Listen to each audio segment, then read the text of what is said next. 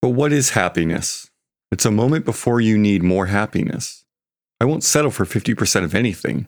I want 100%. You're happy with your agency? You're not happy with anything. You don't want most of it. You want to embrace the void.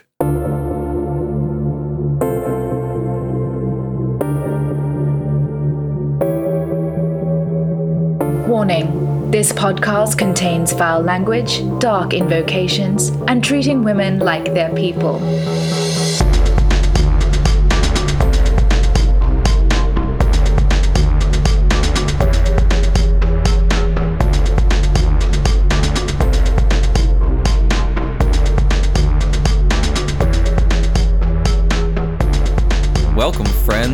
Episode 48 of Embrace the Void, where we are going to void pill some normies.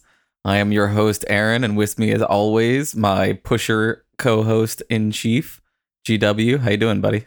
I don't even know what that means. Which one? Like, void pill? Pusher? Like, yeah, you're pushing the what am- void pills, right? Where we oh, uh, oh, I see. help people realize that they're living in the void, yet at the same time, I see. reduce suffering a little bit. I, I, I understand now. I'm stealing this you. from Jeremiah Traeger along with several other pieces of this episode. You're not supposed to credit him for it. That's not how you. That's not how it's done. Oh, I'm gonna, I'm gonna dox him as many times as possible. Oh, that's That right. way. Yeah. Um, so today we are gonna get back to our roots a little bit and talk about another one of our um, various philosophies that I find to be really helpful uh, engaging with and dealing with the void. Um, something that has been a part of my understanding of things since I was very young. Um, and we used to read it around the breakfast table. Um, so we're going to look at Taoism and the Tao Te Ching some. For this topic, there's really sort of two parts that go together. There's a piece of the Taoism stuff that is very sort of metaphysical in nature and talks about sort of claims about the nature of reality and how things work that I take on a, as a, a metaphorical model, not necessarily as a literal model. I think they are useful ways of describing certain relationships between different pieces of the world that may or may not actually exist physically or something. Um, and then there is a lot of useful talk about ethics. So, um, I guess maybe we should say just a tiny bit first about where this comes from in the traditions. Because I'm assuming it comes from Jeremiah Traeger as well. Yes, yes. Jeremiah Traeger, the writer of the Tao Te Ching. Mhm. Um, so Taoism is one of the main Chinese wisdom traditions slash religions. Uh, it arises in the fourth century BCE or thereabouts. I like to think. I mean, I think the main intro way to understand this is it arises as a reaction to uh, Confucianism. So we haven't talked about Confucianism very much, but it's um, a tradition that has to do with setting up rules and social structure and norms and playing out of rituals with the belief that the right arrangement of rules and norms and rituals will create a harmonious and ordered universe as well as society that will bring about prosperity. Okay, so you get this these very sort of artificial, uh, highly structured social systems that are seen as a way to maintain a kind of metaphysical um good structure of the universe. So people stop doing the rituals the structure breaks down you get earthquakes and terrible things happening.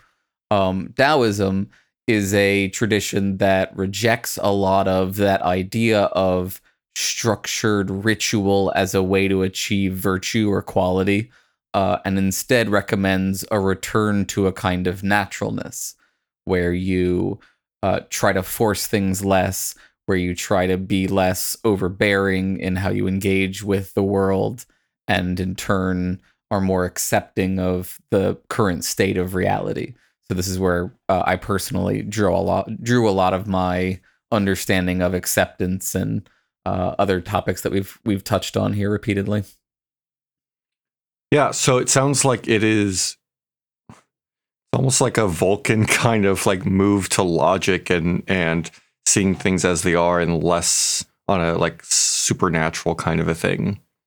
Yeah, and there is a religion of Taoism that arises out of this tradition that I'm not especially expert or familiar with that involves more um you know what we might think of as magical religious kinds of thinking Uh, but the philosophy itself is actually, in a lot of ways, very similar to the Buddhist stuff that we've already talked about.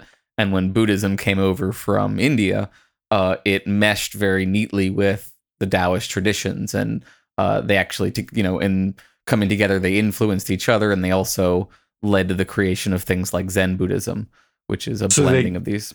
They dated for a bit and had a Yeah. little kid, and yeah. yeah. pretty much um and the impact of these sort of ideas is very very sort of substantial throughout all of the traditions in the east they really even uh, groups that don't necessarily believe these were often um, considering or responding to critiques from Taoists and Confucians. Um, sorry, um, Taoists and, and Buddhists rather. Uh, so I thought maybe we'd start a little bit with the metaphysics and just sort of understand how they kind of see the world. And then from there, we can move into the talk of the virtues and what it means to be a Taoist sage, which is their term for someone who acts according to the Tao properly. Uh, I'm going to ask a question purely, not that I don't know, I clearly know these things, but uh, you know, for other people that might not, could we just give me a like definition of metaphysics? Sure, I'm just feel it's thrown around Of, a lot, and Yeah. and- yeah, you know, I'm just kind of using it casually here to mean uh, a framework or a systemic, a, a structured account of how the universe works. Questions about the nature of reality, of substance, where we come from, all of these kinds of questions, things that shade into questions of physics, but might go beyond the mere study of physics into further questions like is there a purpose to the universe?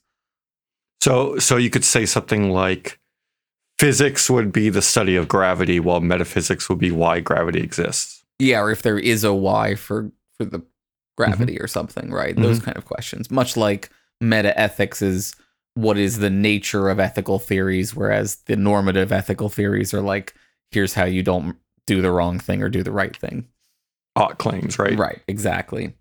Um so so i want to start with a couple of chapters and i'm gonna i'm just gonna read directly from one of my favorite books of all time the Tao Te Ching this is a translation by um Gia-Fu Feng and Jane English it's a really beautiful translation and if anyone's looking for a copy of the Tao to pick up and read i really recommend buying it it's a large white book with these wonderful pictures um of pastoral settings and various things on the opposite sides of the translations.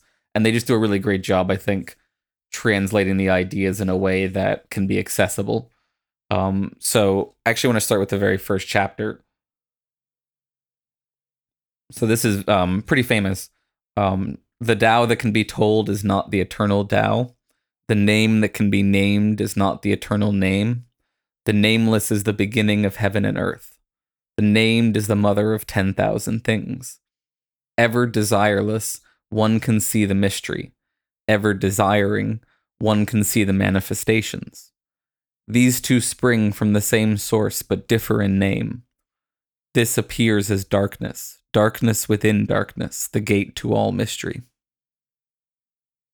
So, this is the original text of the tradition.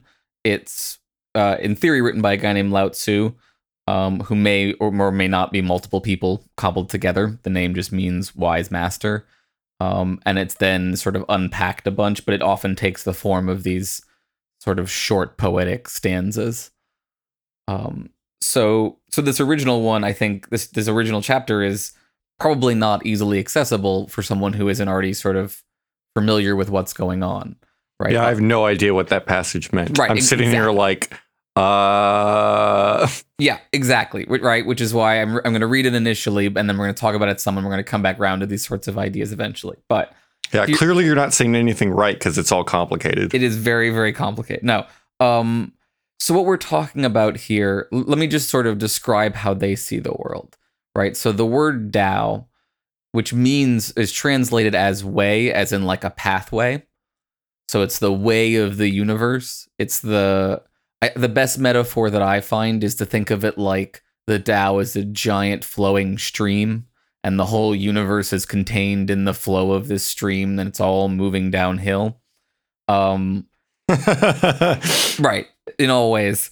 Um, and they actually talk about that some. So, uh, the Tao, though, the word Tao is just a placeholder because they believe that the actual thing, this, you know, not, it's not even necessarily a thing. To describe it as a thing is a, is a reification mistake in itself. This unknowable, fully separable from our uh, concrete existence, which we're going to refer to as the Tao, is the underlying source of everything. Right? It's it's one one way to describe it is like a pantheistic substance. It's the the un, it, everything is made of Tao. We're all floating through the Tao basically, and there's um there's either sort of going along with that flow or resisting that flow. Okay. Making And I'm yeah. just curious to know, do you get Tao with the sickness or yeah. You get up and then you get Tao with the sickness. Uh, it hurts to laugh? so so they start off with this unity right it's like maybe it's a singularity. I like i don't worry too much about the metaphysics like the the real nature of the Tao. i think that there's a a smart move that they make to say that this is something to use in your way of thinking but not um think of as a real concrete entity that you have to understand its actual features of. It is uh, functionally unknowable to us because all we can do is experience these manifestations it seems like uh, so from the Tao emerges uh, the the yin and yang which people have are familiar with i think a little bit in common culture um, though there's i think a lot of misconceptions about it right so yin and yang are these two forces that exist within the Tao and they uh, yang represents the aggressive uh, active force, and yin is the passive force. They're often identified as masculine and feminine. Though, as we'll see, that's not. Uh, uh, it's not the kind of distinction where women should be yin and men should be yang. It's in fact everyone should cultivate more yin because we're all overly yang, but they often think- describe it as feminine. And I think most people think it's pronounced yang, right? Yin and yang. And Right. It's it's almost like you're saying encyclopedia. Right. My southern friends will pronounce it yang, and I I accept that. Right. hmm when I was out in Colorado, I had a friend who would, definitely would go with Yang. Um, so, and then from the interaction of yin and yang in the Tao, you get what are called the 10,000 things, which is their words for all of the parts of reality that we experience, all the physical manifestations, the desires, the selves, everything, right? That's the ever changing 10,000 things. So that's what they mean when they say, when you are desiring, you see the manifestations. When you are desireless, you see the mystery, which is the unknowable Tao. Uh, because much like when we talked about with Buddhism, um, what we experience as reality is largely in their world constructed as um, a needs and values generating a relationship between the self and the other. So the contact boundary is where uh, our need for something and the existence of whatever is out there come together to create our experience of a physical world that we can manipulate. Do the Taoists have a position on the self? Uh, they they take, I think, something similar to the Buddhist no self kinds of views, where the self is a manifestation of the Tao and so exists conventionally, but over attachment to the self as an ultimate thing is one of the causes of unnaturalness. So for them, a lot of things are like, are you grasping after something and are you attached to it, or are you engaging in a way that isn't that kind of needy um, gripping after whatever you are doing? So, um, so I, I start with this mostly to kind of give a sense of their sort of metaphysical view in relation to the Confucians, who, like I said, were thought that you know a bunch of cultural order and holding on to things very tightly was actually the way. So they are presenting an alternative to that that then more importantly plays out in a lot of what I think are much more understandable and valuable chapters on Taoist virtue. So we've talked about virtue some before on the show, and it means a very similar thing here the ability to engage with the universe well through um, various kinds of ideas like flexibility. Um, so one metaphor that they often use, and we'll see it in this chapter, is is water. that the goal is to be like water. So uh, this is chapter. Didn't Bruce eight. Lee say something like that? Yeah, Bruce Lee certainly. I think. Um, Yeah, yeah, He, he has some famous quote. He says to be like water. Yeah, definitely. There's a wonderful in um his last movie, A Game of Death. He gives a really great uh, monologue against a Kali stick fighter, and Kali stick fighting is very structured, a lot of um, katas, uh, and he picks up a bamboo rod, which is very flexible and sort of light, and he makes a whole explanation about how his Kune style of martial arts is superior to all the other styles because it is pure flexibility. So like the reed, he can bend and do whatever needs to be done in, at that particular moment. Uh, so this is chapter eight. Uh, the highest good is like water. Water gives life to the ten thousand things and does not strive. It flows in places men reject, and so is like the Tao. In dwelling, be close to the land. In meditation, go deep in the heart. In dealing with others, be gentle and kind. In speech, be true. In ruling, be just. In business, be competent. In action, watch the timing. No fight, no blame. So that one's a Hmm. little bit more, I think, accessible, right? Yeah. I like that last one. No fight, no blame. Yeah, that's a big one for them is letting go of uh attachment to unfairnesses or um conflict. Um doing the right thing and not demanding credit for it is a big reoccurring theme within these. They're often structured in these cool sort of two-part kinds of ways where it's like here's a thought about, you know, the nature of virtue in the abstract. Be like water. And then here's how that plays out in a bunch of different situations action versus stillness, etc.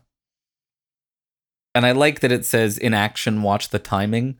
That's a big key theme for them throughout these chapters is that it's not that you never act. There are some traditions where you just sit and meditate and meditate and meditate to try to disattach from reality entirely. I think my my understanding of Taoism, lived Taoism in the world for me is you only act when it's really necessary and you be very aware that you as a human being are very attached to the idea of action. Whenever you see a problem, it's your natural instinct to reach out and try to shift it or change it and fix it in some kind of way. But sometimes it's better to pause and breathe, try to understand the situation properly, and then if there is really a need for action, do it in the most minimal way possible so that it goes with the flow. Right. So these are the river. unheard of ideas. I just think that they they bring a lot of them together really beautifully in some of these chapters. Um, here's the re- the very next chapter. Actually, this is nine. This is one that is stuck in my head forever. We read it so many times.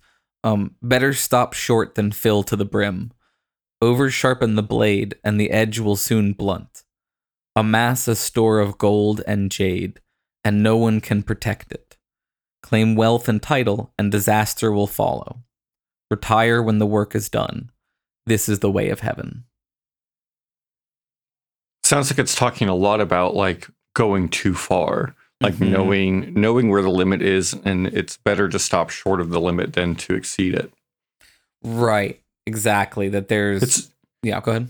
it's almost like that like any you know i i'm not someone who really does drugs i think i've done pot like twice ever uh and once was with you um uh, but i also don't think like it should be something that's outlawed because i think like ultimately anything in um moderation is fine anything in excess can be problematic doesn't matter what it is right you drink too much water that will be there will be a problem Mhm. right?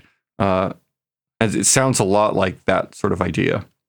Absolutely. And the thing that they're worried about, the drug is yang that that aggressiveness. They think that uh, reasonably that human beings, I think, push too hard. We're evolved to push our way into the world and force ourselves on it. And it's effective in some kinds of ways, right? It's really effective if you want to dominate all the species around you and build an empire and conquer the stars to be very yang.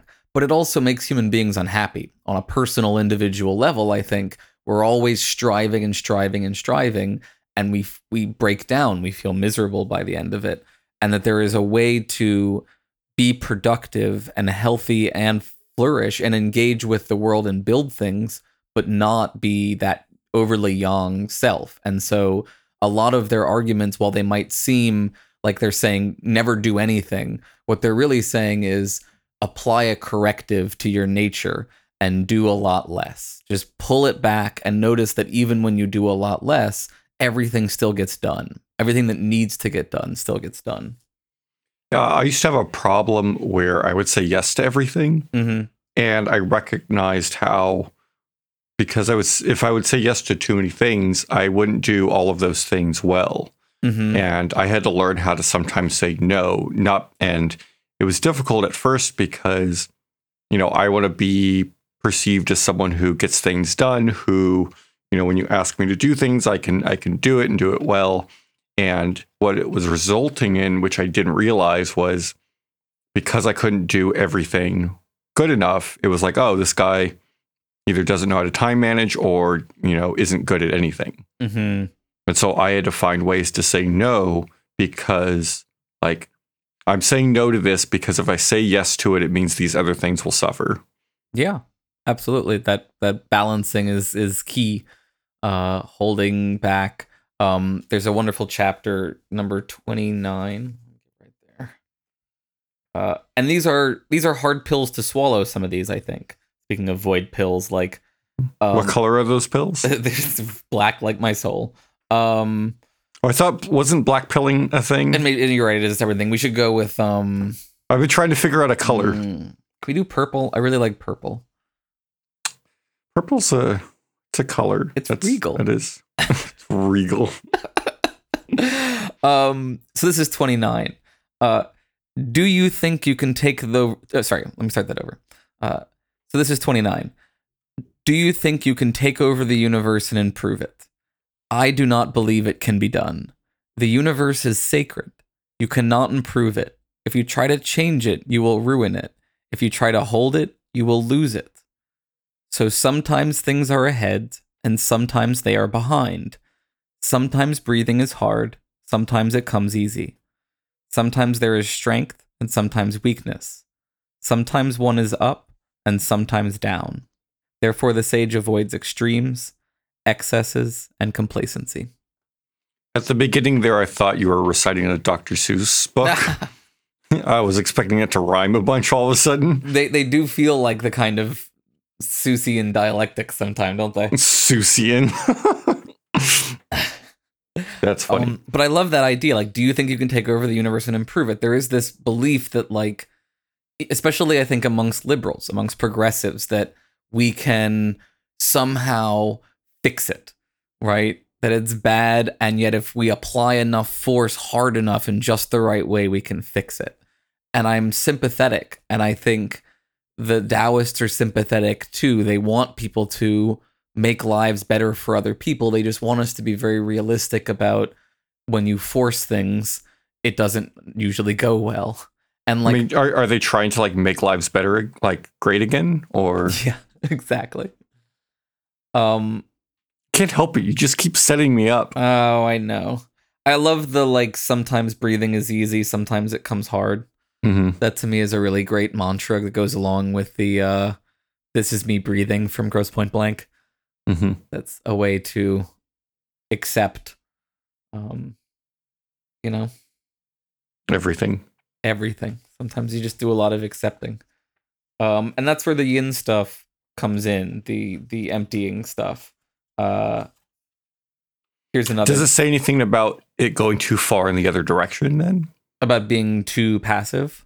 yeah. Um a little bit. Um it's mostly like it reminds you that when you strip away the excessive yang, things get done in a healthy, functional kind of way. So there's that sort of constant reminder of uh the common phrase is nothing is done yet nothing is left undone. Sort of that weird Buddhist paradox sort of stuff as well. Um so here's another one I like. Uh this is chapter 11. 30 spokes share the wheel's hub. It is the center hole that makes it useful. Shape clay into a vessel. It is the space within that makes it useful. Cut doors and windows for a room. It is the holes which make it useful. Therefore, profit comes from what is there. usefulness comes from what is not there. That's fascinating. Isn't that a really interesting? So the yin, right? So it's it's emphasizing that what we think of as not existing, the yin part, is really the, sometimes the most important part of what is there. If you think of your sound stuff, for example, right? The the negative space is just as much essential to what's going on as the positive space. That's awesome. I love that. right? My favorite thing so far. We're crushing it now. Um, let's see. I'm gonna find some other ones that I really love. Here's another heart, uh, another void pill for everybody. This is chapter 13. Uh, I just love the they they use the sort of short, sharp shock language that I find really valuable sometimes in these traditions. They say something blunt at the beginning like this: accept disgrace willingly, accept misfortune as the human condition. What do you mean by accept disgrace willingly? Accept being unimportant. Do not be concerned with loss or gain. This is called accepting disgrace willingly. What do you mean by accept misfortune as the human condition? Misfortune comes from having a body. Without a body, how could there be misfortune? Surrender yourself humbly, then you can truly care for all things. Love the world as your own self, then you can truly care for all things. I feel like everyone in our generation needs to hear that. It's really great, right? I love the accept disgrace willingly stuff. It's just so that's that's what we meant by acceptance in our what second episode when we just got this thing started. Like these are the the the texts that I am drawing from when I say and um it, it always ties in with me as as uh in one of the passages it says the Tao abides in non-action, which pairs up with um, Big Lebowski for me, right? The dude abides in non-action. If I when I eventually we haven't talked about dudism in a long time. yeah, and Dudism is basically just Taoism with with more drugs and more cursing and rugs. and rugs. Uh, and eventually, I will get a tattoo that says "abide" on it because I think that is the thing for me. Eventually, we'll, we'll do it as a Patreon goal. Aaron gets a tattoo. I think your tattoo should just say Jeremiah Traeger, or maybe just his face oh my god. on your chest.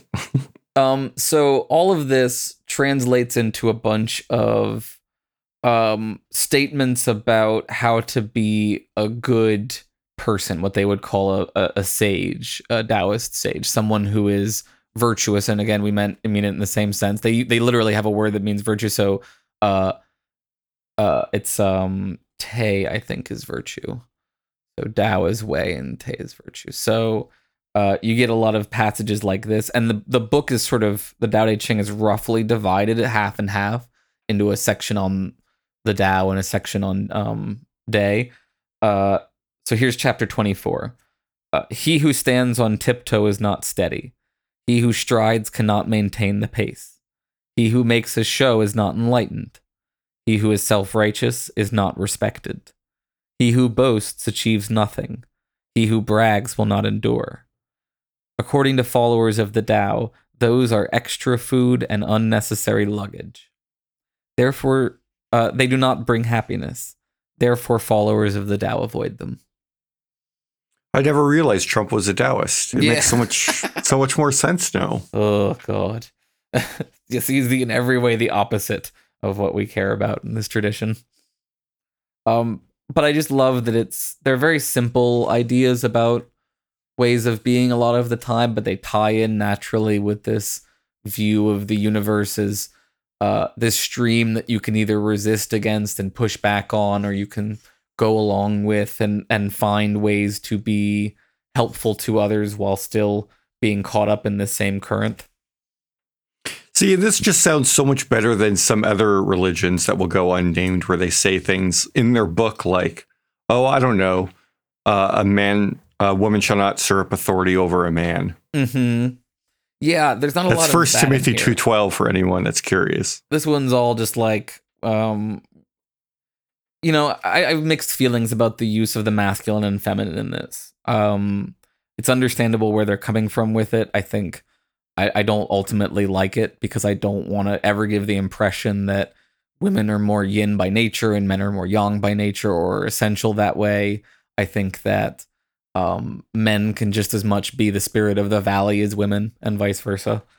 Um, but but that is you know that's what you're working with here, right? And you evolve Well, the tradition. I think like I'm thinking back to our episode with Ari where we talked about hmm the difference between masculine and feminine and men and women, hmm uh, or women or woman. Um, and I think it's possible for things to be masculine and feminine, and neither of them to be positive or negative in their essence. Yeah, I just don't. I don't know what the value ultimately is in talking about these things as masculine versus feminine. I think it's better to just talk about it as yin and yang, as aggressive versus uh, passive, um, and just leave the gender coded language out of it entirely. Ultimately, Call it sub and dom if you'd like. sure, that I'm okay with. I'm really on board with that. Actually, top and bottom is fine. Whatever we want.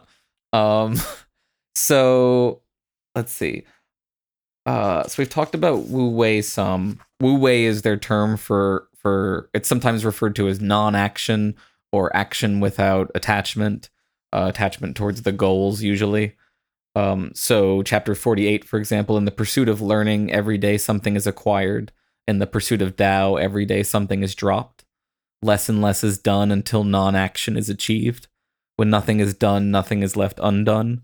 The world is ruled by letting things take their course. It cannot be ruled by interfering. That sounds like it could be taken to a not good extreme, though. Good. Yes. So one of the concerns. I did it. I did the, the thing. objection. Congratulations. I'm so proud of you. What level am I at? You're doing really good. I'm. You're doing great on this show. You've been really. You were always smart, and everyone. We should stop playing that you were ever dumb. Um. Well, I'm not dumb. I'm just ignorant. Right. So yeah, so one concern uh, that people raise towards Taoism is that it leads to a virtue of um, letting things be too much that leads to just kind of status quo. Right. So the early Taoists, for example, were hermits who would go and live off in the woods and be unattached to everything.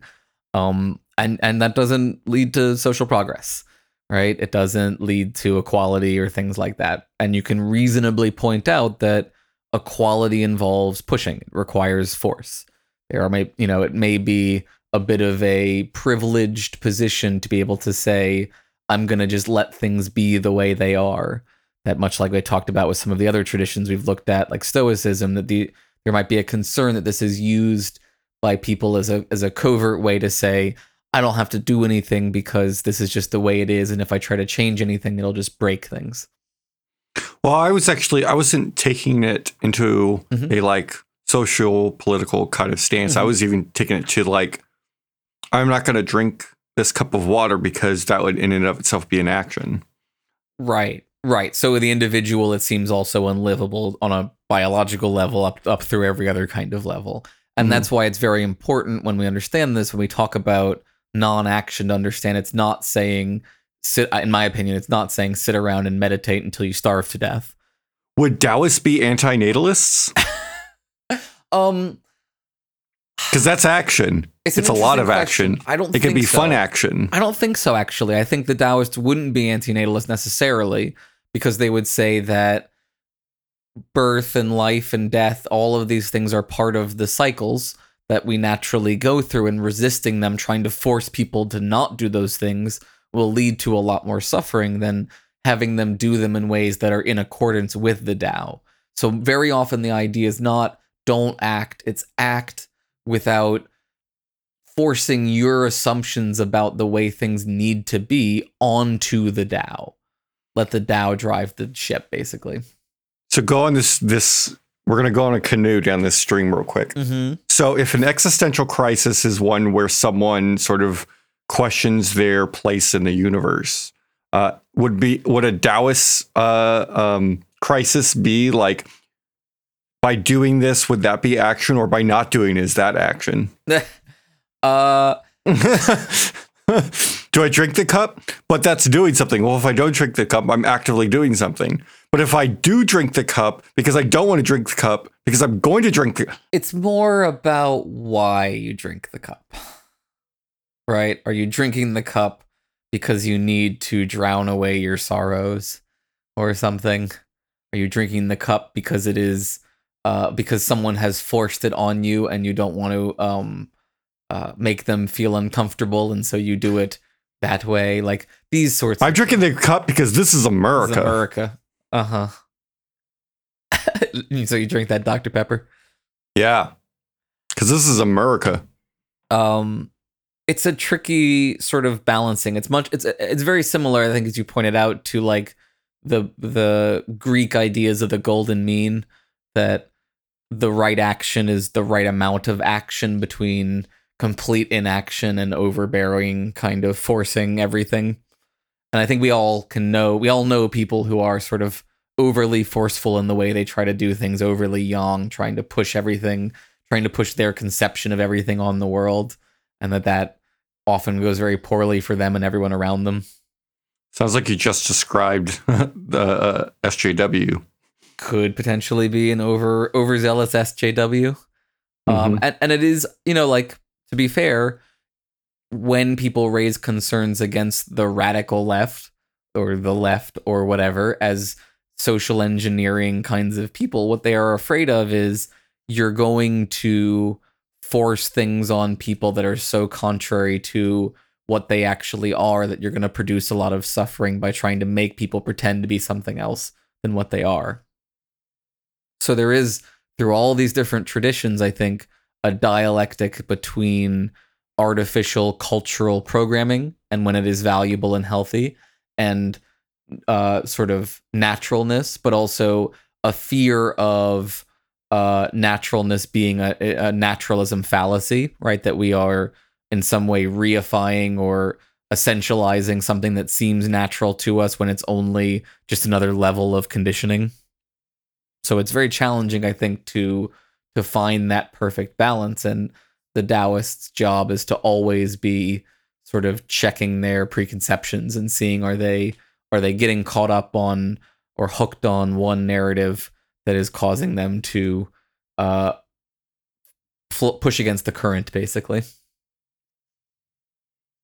Um, so I wanted to drop in this chapter because it's probably one of the more famous from the book, and I think it's got it sort of ties together a lot of the things we've talked about here very beautifully, and might have a little bit more impact now that we've talked through some of the ideas.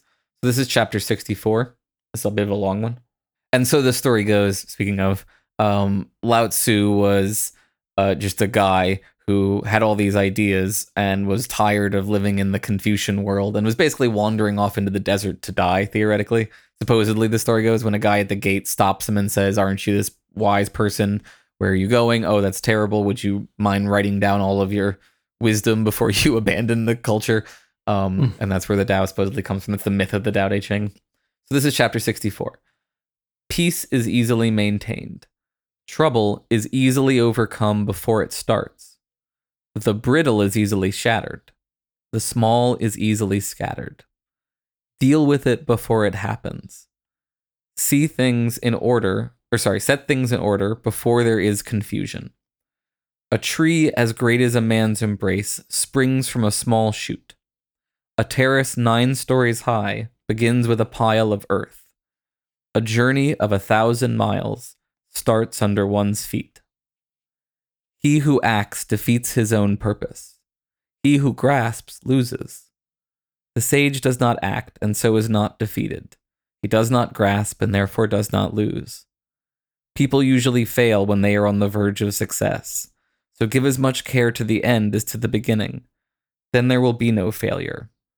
Therefore, the sage seeks freedom from desire. He does not collect precious things. He learns not to hold on to ideas. He brings men back to what they have lost. He helps the 10,000 things find their own nature, but refrains from action.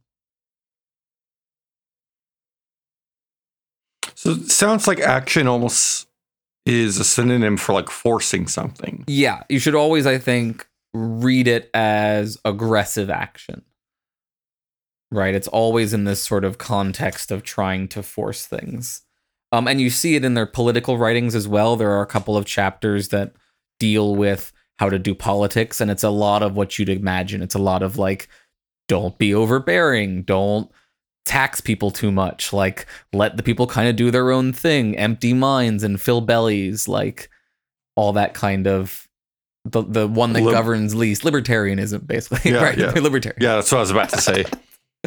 yeah, there's a little bit of libertarianism to it, and it's why you know, like, I don't consider myself a Taoist. Um, partly because that term usually only applies to the clergy within the Taoist tradition, um, but also because I don't 100% agree with all of their prescriptions. I think that they have a lot of really good ideas and a lot of beautiful language for describing those ideas, but it should be put in tension with other competing virtues and values. Well, maybe that's something we should get into. What are the parts that you sort of disagree with? there's a little bit i think first of all there's the naturalism fallacy stuff i think i get a little worried that sometimes the taoists think that just go to nature is a, a complete solution where i think the reality is we we've done a lot by altering the world around us through society and through improving technology and that i think insofar as they would resist that kind of social progress i think that that's a bit Like GMOs or something like yeah, that? exactly. Um, so there's a bit of concern there. There's a little bit of also like when they talk about um, when you try to learn and become wise, it just makes things worse. A lot of what they're saying there is when you try to engage in the kind of knowledge acquisition that the Confucians do, where they create a bunch of rules and then force everyone to memorize those rules, that's a problematic fake version of knowledge right? Making people jump through intellectual hoops is not helpful. But I think they sometimes go a little bit too far into the sit there and be what they call an unhewn block of wood, right? Just be unshaped, be purely natural and unchanged. And I don't find that to always be a very livable kind of strategy. So I'm guessing they're anti-circumcision. exactly, right? They should you should go back to the part where you have the tip. um they have some other good stuff i think with like they talk about violence some as you would imagine so this is 68 and 69 uh, a good soldier is not violent. A good fighter is not angry. A good winner is not vengeful. A good employer is humble. This is known as a virtue of not striving. This is known as the ability to deal with people. This since ancient times has been known as the ultimate unity with heaven so that not striving thing comes up a lot and often in these sort of contexts of where people would mistakenly assume like a good fighter is someone who strives a lot the reality is a good fighter is someone who strives very very little and strives exactly the right amount at the right moment uh, so here, this is the next chapter there is a saying among soldiers I dare not make the first move, but would rather play the guest. I dare not advance an inch, but would rather withdraw a foot. This is called marching without appearing to move, rolling up your sleeves without showing your arms, capturing the enemy without attacking, being armed without weapons. There is no greater catastrophe than underestimating the enemy. By underestimating the enemy, I almost lose what I value. Therefore, when the battle is joined, the underdog will win. Hmm. Um, I love that playing the guest stuff. Uh, this comes up a lot when I argue, and for me, you know, argument and debate is just combat by a different form. Um, people often, I think, love to run ahead and strive when they are trying to argue. They love to run ahead and assert what they believe and be forceful about their claims, where the Socratic method is very much play the guest. Let the other person explain what they believe, ask them questions about it until you get to a root problem. Right. It's a very similar kind of strategy of not forcing, but instead letting the thing play out and, and the thing in turn plays out more naturally and to your advantage. So the um uh the owner of Toyota years ago, I don't know if it's still the same person or not when they developed this idea. I think it was in the 70s. Came up with this thing called the five whys. Mm-hmm. And it's anytime you have some problem like, oh, this car that came off the lot, the doors don't work. Mhm. Why? Well, and, and basically you can ask why five times, and by the fifth time you'll get to the root cause of like what what it was. Mm-hmm. Um, and it's this like it's a troubleshooting system essentially. That's interesting. And it sounds very Taoist. It sounds like yeah, that's really cool. Um, so maybe just one more, just to wrap things up here, since I know we're running a little short on time, even though it's just a construct. Uh, so this is Yeah. seventy. Are, are, Yeah. Are you are you acting on on the amount of time left? Is that is that what you're doing? I'm, whenever I do podcasting, I'm always trying not to strive my way through it because I'm always looking Hmm. at that clock and I, I still want to try to get the things in, but I have to not Hmm. strive to get the things in because my voice gets very tight, right? So I have to Hmm. breathe, you have to keep breathing. So, 79. After a bitter quarrel, some resentment must remain. What can one do about it?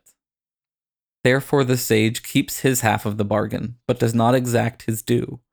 A man of virtue performs his part, but a man without virtue requires others to fulfill their obligation. The Tao of heaven is impartial. It stays with the good man all the time. I don't get it. I read it as in in a world where things aren't going to be perfect or the way they always should be or fair, right? The world is just not going to be fair sometimes. There are two options. You can demand fairness every time or you can accept that there isn't going to be fairness every single time or maybe ever.